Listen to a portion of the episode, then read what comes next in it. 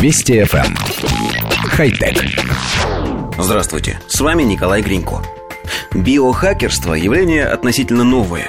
Если вкратце, то это попытки улучшить человеческий организм с помощью высоких или не очень технологий. Людей пытаются научить чувствовать кожей сигналы Wi-Fi, вживляя специальные датчики, видеть в полной темноте, разгоняя чувствительность сетчатки.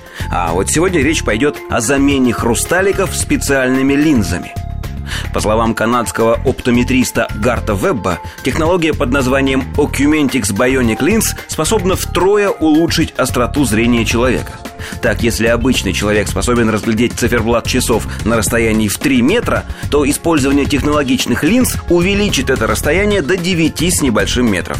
Технология предусматривает вживление линз пациентам, достигшим 25-летнего возраста, глаза которых прекратили рост. Фактически новые линзы будут заменять естественные, что и приведет к существенному росту остроты зрения. Веб отметил, что вся процедура будет занимать примерно 8 минут, в течение которых врачи установят пациенту искусственную линзу. В настоящее время опытные устройства проходят клинические испытания. Говорить о сроках появления технологии на рынке пока сложно, однако сам Веб отметил, что массовое применение новых линз может начаться в ближайшие два года. Как отметил офтальмолог Винсент де Луис, анонсированная технология в случае успешной реализации может дать людям идеальное зрение на дальних, средних и близких расстояниях. Коллектив редакции нашей программы третий день ищет в интернете хоть какие-нибудь технические подробности об этих линзах, но все попытки остаются безуспешными.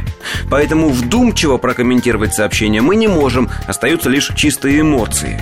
Замена хрусталика на искусственную линзу по медицинским показаниям, например, при катаракте, практикуется довольно давно и вполне успешно. Таким образом, во вживлении в глаз каких-то дополнительных оптических устройств нет ничего экстраординарного. Другое дело, когда это вживление происходит, когда показаний нет. Чем-то все это напоминает силиконовые утиные губы и такие же бюсты. Впрочем, нужно понимать, что со временем подобные операции, мы имеем в виду вживление линз, датчиков и прочие хай-тек начинки, наверняка станут обыденностью.